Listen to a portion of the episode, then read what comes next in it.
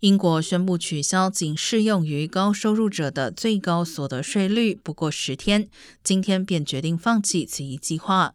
原因是债务驱动的预算引发市场动荡，包括英镑对美元跌至创纪录低点，以及债券值利率因担心大量借贷而飙升。在英国多数人面临生活成本危机期间推出该政策，也引发强烈批评。